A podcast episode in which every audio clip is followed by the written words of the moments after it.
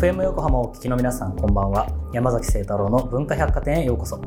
パーソナリティを務める聖太郎デザイン代表アートディレクターの山崎聖太郎です。さて今年定番のロケ会ですね、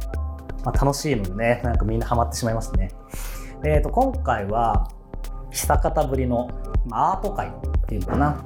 東京の外苑前にあるマホ久保田ギャラリーにお邪魔をしています。で先ほどですねちょっと僕も展示をあの案内してもらって見てきたんですけれどもすごいなんだろうななんか明るくてねなんかすごいライトな感じでこう楽しめる場所ですごいいいなっていうふうに思いました。あとやっぱりねこうアート現代アートってやっぱり説明してもらうと面白さがぐっとね深まっていきますよね。そんなところもねあの今日いろいろお話を聞ければなというふうに思ってます、えー、そんな今日のゲストは真帆久保田ギャラリー代表の久保田真帆さん。えパルコギャラリーの企画担と SCAI THE BATHHOUSE のディレクターを経て5年前に MAHO KUBOTA GALLERY をオープンされました、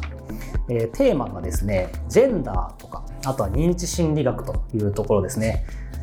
楽しそうなテーマですね。はい。ちょっとね、僕も興味あるテーマなので、えー、いろいろとお話を伺っていきたいなというふうに思ってます。そんな文化百貨店ではメッセージもお待ちしています。Twitter、Facebook、Instagram、 note の公式アカウントをフォローしてコメントやメッセージを送ってください。それでは山崎聖太郎の文化百貨店、今夜も開店です。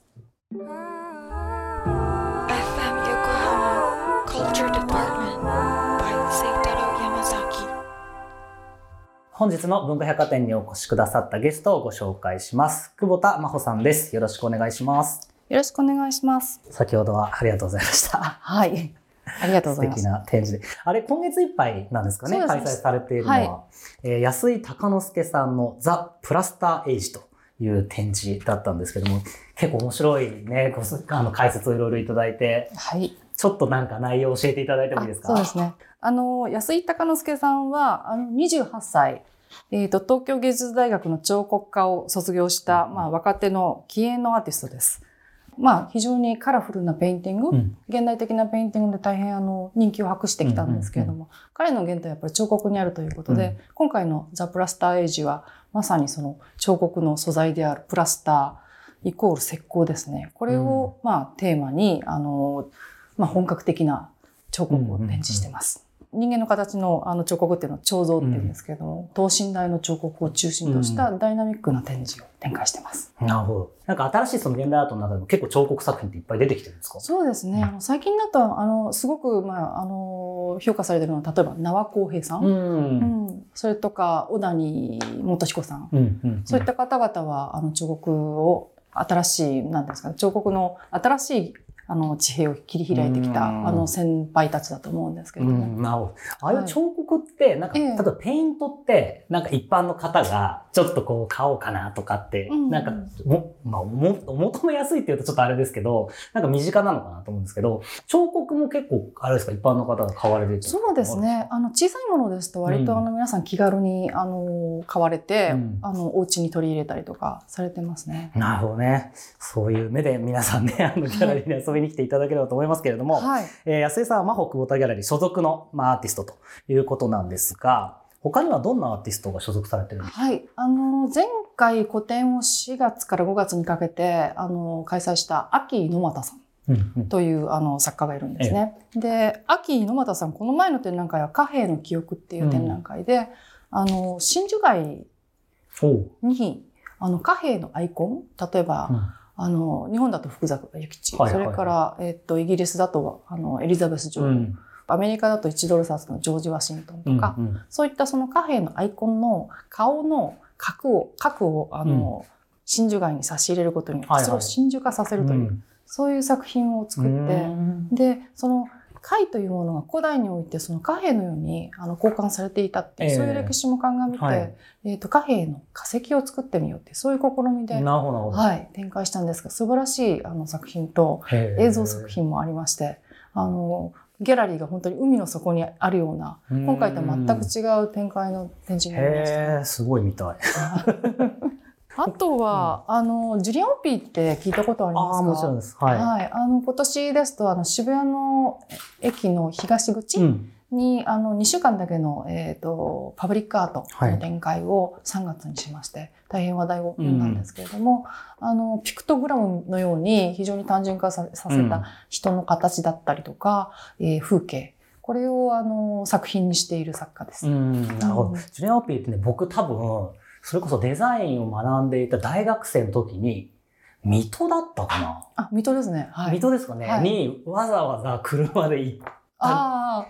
思いがあります。あ、本当ですか？ありがとうございます。はい。はい、すごい、あの、好き、好きなんです、昔から。確か2008年だったと思うんですけど。あ、そうそうそう。まさにね、あのあたりですね。はい。ちょっとなんかね、記憶が今蘇ってきましたけど、はい、ジュリアン・オピーってどういうあれなんですか、えー、そのコンセプト。ああの、なんかすごいとっつきやすいじゃないですか、変な話。そうですね。かなりアイコン化されてて、はい、なんかこう、まあ、ポップがゆえに、ちょっと一般に馴染みがあるのかなと思うんですけど。あの、よく結構ポップアートとか言われるんですけれども、うん、実はジュリアンは自分のことポップアートと思っていませんでして、うん、あの、彼のアートってのは本当に、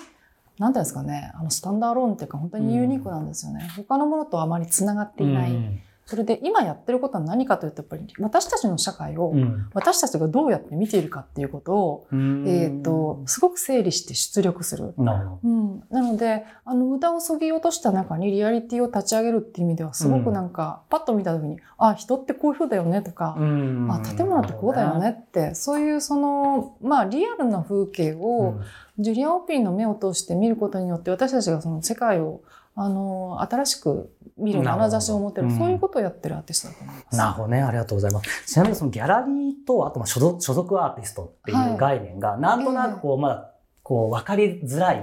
リスナーもなんかいるんじゃないかなと思うんですけれども、はい、具体的にはどうどう何をやるんですかねギャラリーそうですよね、うん、あのギャラリーって分かりにくいですよね。本当に。あのいくつもあるんですけどあの種類がいくつか、うん、あの私たちはまあいわいわゆるそのアーティストをリプレゼント、要するに所属していただいて、うんはい、で、そのアーティストたちの展覧会をやることによって、うん、その作品を知ってもらったりとか、うん、作品を購入してもらったりとか、はい、まあ、あの、美術家の展覧会につなげていったりとか、そういうことをやっている。言ってみれば、コマーシャルアート、コマーシャルギャラリー。なるほど。はい。で、一方で、例えば場所だけを貸して、えっ、ー、と、一週間単位ぐらいで回してるとこ、まあ言ってみれば、レンタルギャラリー、貸しギャラリー。あとはまあ、例えばテートギャラリーってあるじゃないですか。うんうん、あれは美術館ですね。はいはい、はい、テートギャラリーと、ギャラリーという名前はついてるけど。うん、うん、日本人って美術館に最も行く人種だみたいなたまに出るじゃないですか、はいはい、でもギャラリーに行くってあんまりこうまだ日常化されてないような気がするんですけど、なんかその辺ってちょっとずつ変わってきた感とかってあります？そうですね、ここ1、2年特に、やっぱりあの、本当に若い人たちがギャラリーにフラッと来てくれるようになって、とても嬉しいなと思うんですが、結構皆さん、ギャラリーに来るのに勇気がいったよっていうことをおっしゃるので、もっと、もっと、もっとウェルカムなんだけどなって思うんですけどね。なんか知らないとちょっとね、入りにくいって思う人もまだいるかもしれないですけどね。はいはい、そうですね。あれはもうフラットじゃ何も分かってないけど入っても全然大丈夫全然大丈夫だし、誰も別に入ってくる人がみんな買ってくれると思ってるわけ でもないので、全然そういうこと気にせずに、どんどん、うん、あの作品に触れてほしいですよね。なるほどね。ありがとうございます。うん、で、えっ、ー、と、まあ、まあ、北ボタギャラリーの、まあ、テーマとして、そのギャあのジェンダーっていうものが、まあ、あるという話なんですけれども、はい、このジェンダーっていうのをテーマに、その組む、まあ、例えば所属アーティストだったりとかを決めていってるって、そういうことなんですかね？えー、えー、と、そうとも言えるし、ちょっとそれともまた違うような形なんですけど、うん、まあ、ジェンダーは、まあ、私やっぱり長島ゆりえさんっていうアーティストと付き合いが長いんですけれども、うんはい、私パルコにいたんですが、その時彼女がパルコのアーバナートっていう、うん、あの公募展に応募して、はいはい彼女がその家族のヌードの写真でパルコ賞を取って、その頃からまあ非常にまあ注目していたんですけれども、いろいろお仕事するようになって、彼女のやっぱりやってることの、まあ、なんていうんですかね、偉大さっていうのをやっぱりどんどん知るわけですよね。で、まあ彼女がそのジェンダーとかフェミニズムをテーマに作品作っていることに私もすごく刺激されて、で、そこ、そこきっかけというか。ももともとやっぱり長島さんです。まあ、それ以外のアーティストなので、で、やっぱりあの、フェミニズムとかジェンダーのテーマを扱ってる人の作品っていうのは意識はしてたんだけど、うん、私の近いところにいて、近い同じような問題を、えと、抱えている、課題を抱えている長島さんが、まあ私より若いんですけど、全然。あの、それに真剣に向き合って、えー、挑戦してる姿にとても、なるほどね。刺激を受けましたね。そうなんまあそれこそ今ちょっとお話ありましたけど、そのパルコギャラリーはい、パルコにまあいらっしゃって、で、そこからまあアートにいろいろ携わってこられて、ええ、なんかそのパッと見、まあこれ、これなんかで見たのかな、そのアート業界のその、まあこれ、どの業界もあるのかもしれないですけど、いわゆるその男性派というか、男性のヒエラルキーがすごい強くてみたいな。のってなんか結構よくいろんな業界で話題になるじゃないですか。はあ、で、結構そんな、こうアート業界ずっと見られてきて。いや、アート業界は、教育の場はよく言われてますけど、うん、あの、意外と他の、うん、なんだろう、ジャンルに比べるとかなり女性が活躍している分野ではないかという気は、うん、してます。だから、まあ、アート業界で、その、なんだろうな、あの、女性であることをすごく不倫に思ったことは、まあ多分他の仕事をやってるよりは少ないんじゃないかなと思うんですけど、うん、まあその中でちょっと別の業界の方と関わるときに時々、うん、あれ？っ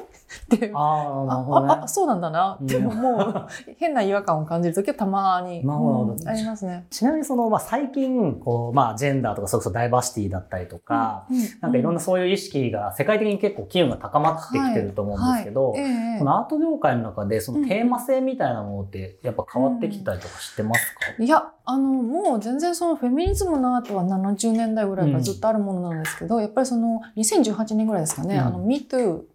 の運動から、あれからすごくその、えっ、と、ジェンダーコンシャスなアートを、うん。あの、に、あ、を見ようよという、うん、機運が、あの、高まってきて、そこでディスカッションが起きることによって、まあ、あの、ジェンダーをテーマにした後に、うん、あの、注目注目がどんどん集まるようになったっていうのはあると思うんですよね。なるほど。はい。そう、テーマ性の変化みたいなのって、それこそ MeToo の前と後ってなんか変わるえーと、そうですね。やっぱりその、どうなんでしょうね。あの、私もこれ歴史的にきちんと、うん、あの学術的に調べてるわけではないので、えー、あの、定かではないですが、やっぱり70年代は、うん、まあ、ウーマンリブの時代で、はいはい、その女性性みたいなもの、うん、をテーマにした作品すごく多かったと思うんですよね。それからやっぱり80年代から90年代にかけて、まあ、エイズの問題が社会に影を落とした時に、はい、その女性の問題だけじゃなくて、そのもっとジェンダーのあの広い範囲に広げてっていうことで作品作ってる人が、はいはい、あの取り上げられたりしていたと思うんですけど、今ここへ来てまたジェンダージェンダーって言ってると、結構意外とあのまあこういう言い方ちょっともしかしたら間違ってるかもしれないんですけど、表層的なものも増えてきちゃってるかなと。うん、そのある種ブームになっちゃってるからこそ、まあ、ある種流行り言葉というか、うん、だからこそその分かりやすいアプローチのものが意外と、はいはい、あの、すごく増えてきちゃって、本質を見失ってる部分も多少あるのかなって思う時が時々あります。なるほどね。ありがとうございます。えー、まだまだいろいろとお話を聞きたいところなんですが、ここで一曲いきたいと思います。はい、久保田さん、曲紹介お願いします。はい。えっ、ー、と、リナ沢山の、えー、バッドフレンドという曲です。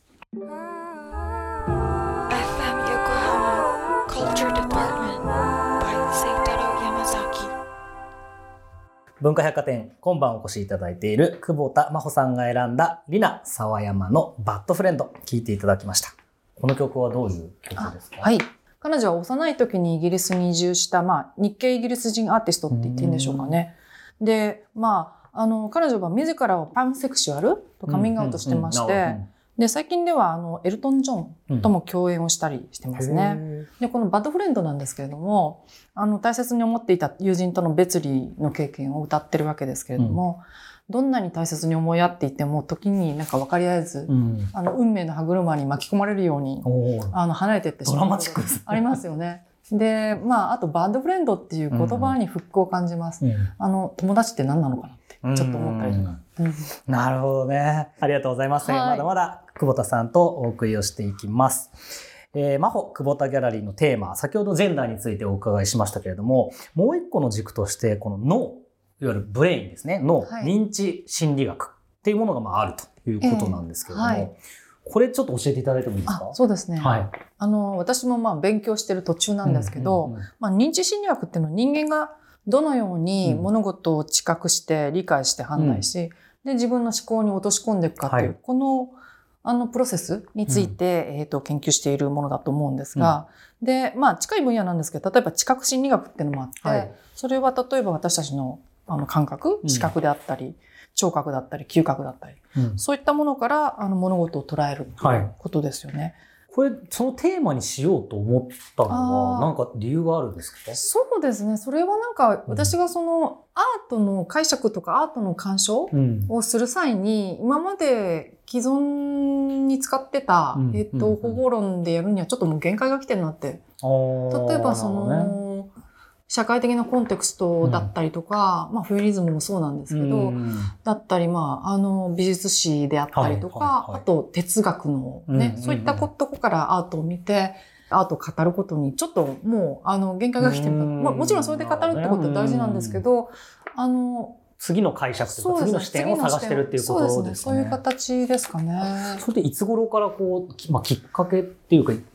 んと、やってるうちになんか気がついてギャラリー開いてから。そうなんですね。はい。そのきっかけとなったアーティスト二人、えー、あの、特に、まあ、三人かな。えっ、ー、と、ジュリアン・ピーがまずそうです、ね。なるほど。これやっぱりその、まあ、あの、ピクトグラムっていうのはまさに本当に近くですよね。反応、あの、一番早く。うん、人っていうのはやっぱりその、脳があの、必ずいつも無意識に動いてるので、例えば顔を見たらすごく反応するし、うん。うん、まあそういうことをジュリアン・オピオの作品を通じて結構実験してるようなとこありますよね。うん、でももう一方がその武田鉄平っていう作家がいまして、はいはいうん、彼はポートレートの作品を、うん、作ってるんですけれども、彼はその絵を見ることはどういうことだと、うん、その絵を見るときに人間に何が起こってるのか、はい、そういうことを非常にとと解いてる、あの作品を作ってる。感じです。なるほどね。はい、そういう、こう、なんていうんですかね、その、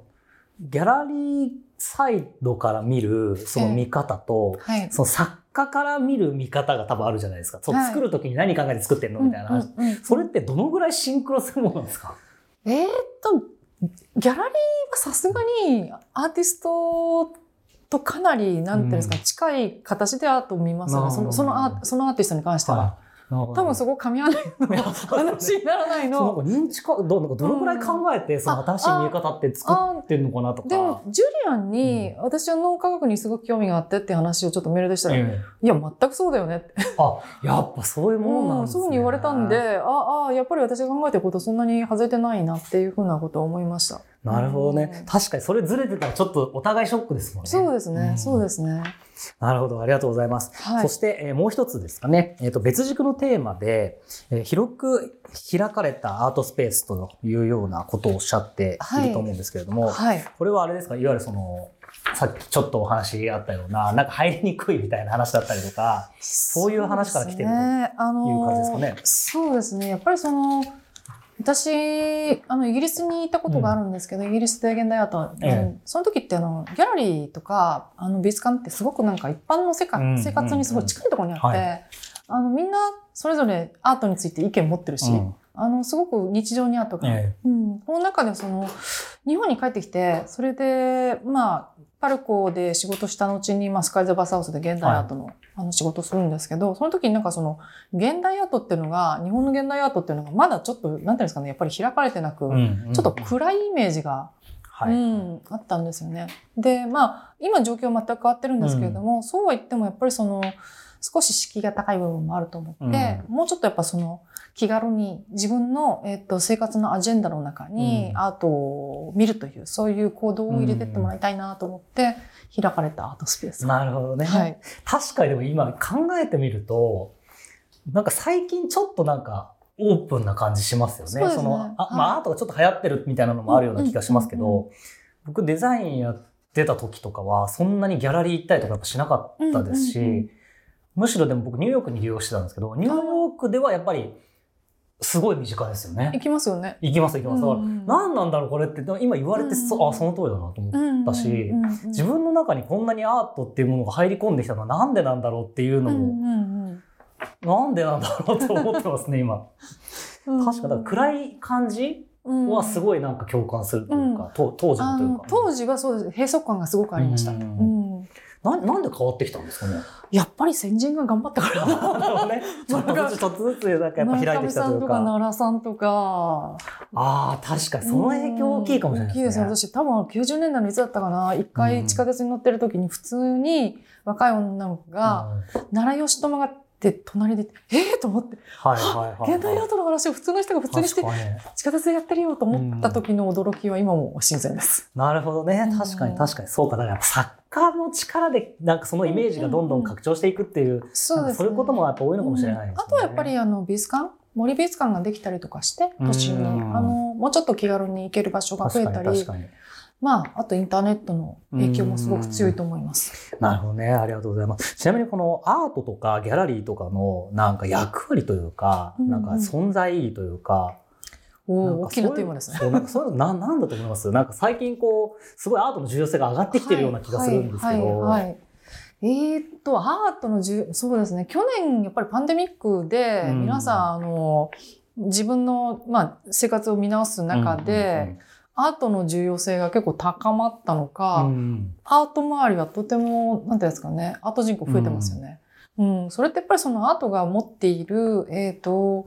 心の問題みたいなんですかね、うん、そういったものをやっぱりその自分の中にそのアートを、えー、えーと取り入れて、その自分の思考に落としていくってプロセスが、えーと、やっぱり皆さんにとってすごく楽しいことでワクワクすることだと。なるほどね。確かに。まあさっきね、なんかそれこそ一番最初にギャラリー案内していただいて、はいはい、なんかあの感じ僕すごい好きなんですよね。なんか見てて、話ちょっと伺ったり、作家さんの話聞いて、うんうん、すな言いにくいですね。僕のま感じはスーっていく感じなんですけど。なるほど、なるほど。はい、あれはね、なんか楽しい、楽しいなっていうのがすごい共感しますね。すね。あとは、現代アートのいいとこって、あの、今、ね、あの、スーっておっしゃっていましたけど、私は逆にあの現代アートのすごくいいあの展覧会を見ると、もう何とも言えない違和感が襲ってきて、この違和感素敵と思うんですよね。なるほど。この違和感、この物質が発,、発しているこの違和,、違和感のあるエネルギーたるやすごいなって、はい、うん、そこがやっぱり醍醐味ですか？確かにね。だからやっぱいろんな楽しみ方もあるし、やっぱりギャラリーに行かないと、はい、なんかそこまでやっぱたどり着きにくいですよね。インターネットだけでこう見てたりとかすると。はいなるほど、ありがとうございます。ちなみにこれ、真帆久保田ギャラリーをこう、一般の人に来てもらうためにというか、はい、開かれた場所にするためになんか意識的にやられてることとかってえっ、と、そうですね。あの、まずこの場所を選んだのは外苑前なんですけど、うん、あの、まあ、なんていうんでしょうかね。この辺りって昔からデザインだったり建築だったり、はい、そういったカルチャーに非常に、あの、敏感な方々が集まる場所だった。うん、で、まあ歩いてて楽しいので、うん、あの、散歩とか、あの、食事のついでにふらっと入ってきてもらえるように。はいそれとまあ1階にしまして、で、外から見えるっていう、うん、そういう意味でも入りやすいかなっていう。なるほど、なるほど。やっぱオープンな場所ってことですね。あとはプログラムですよね。うん、アーティストのセレクトも含めた。はい。はい。なるほど。結構じゃあ若い方もそうですね。最近本当になんかデートで来てくれる方が結構多いんで、それがとっても嬉しい。なるほどね。それ嬉しいですね。はい、確かに。あの、買う感じはしないけれども、うん、っていうことですよね。はい。なるほど。ありがとうございます。えー、久保田さんには来週もお付き合いいただきますので、またお話を聞かせてください。本日のゲストは、真帆久保田ギャラリー代表の久保田真帆さんでした。ありがとうございました。ありがとうございました。えー、今週は久保田真帆さんとお送りをしました。えー、まあ、状況もあれなんですけれども、一応あの、オープンはされているということなので、あの、まあ、皆さん気をつけて、あの、遊びに来てください。で一応あの、念のため、ウェブサイトの方でいろいろ情報をキャッチアップしてから遊びに行ってもらえるといいのかなというふうに思います。やっぱりね、彫刻ですしね、あの、実際直接、見てもらうと、味わってもらうと、全然こう、心の動き方も違うと思いますので、おそらくね、あの、ギャラリー遊びに行くと、とても丁寧にいろいろ教えていただけると思うので、ぜひ楽しみに、え遊びに来てください。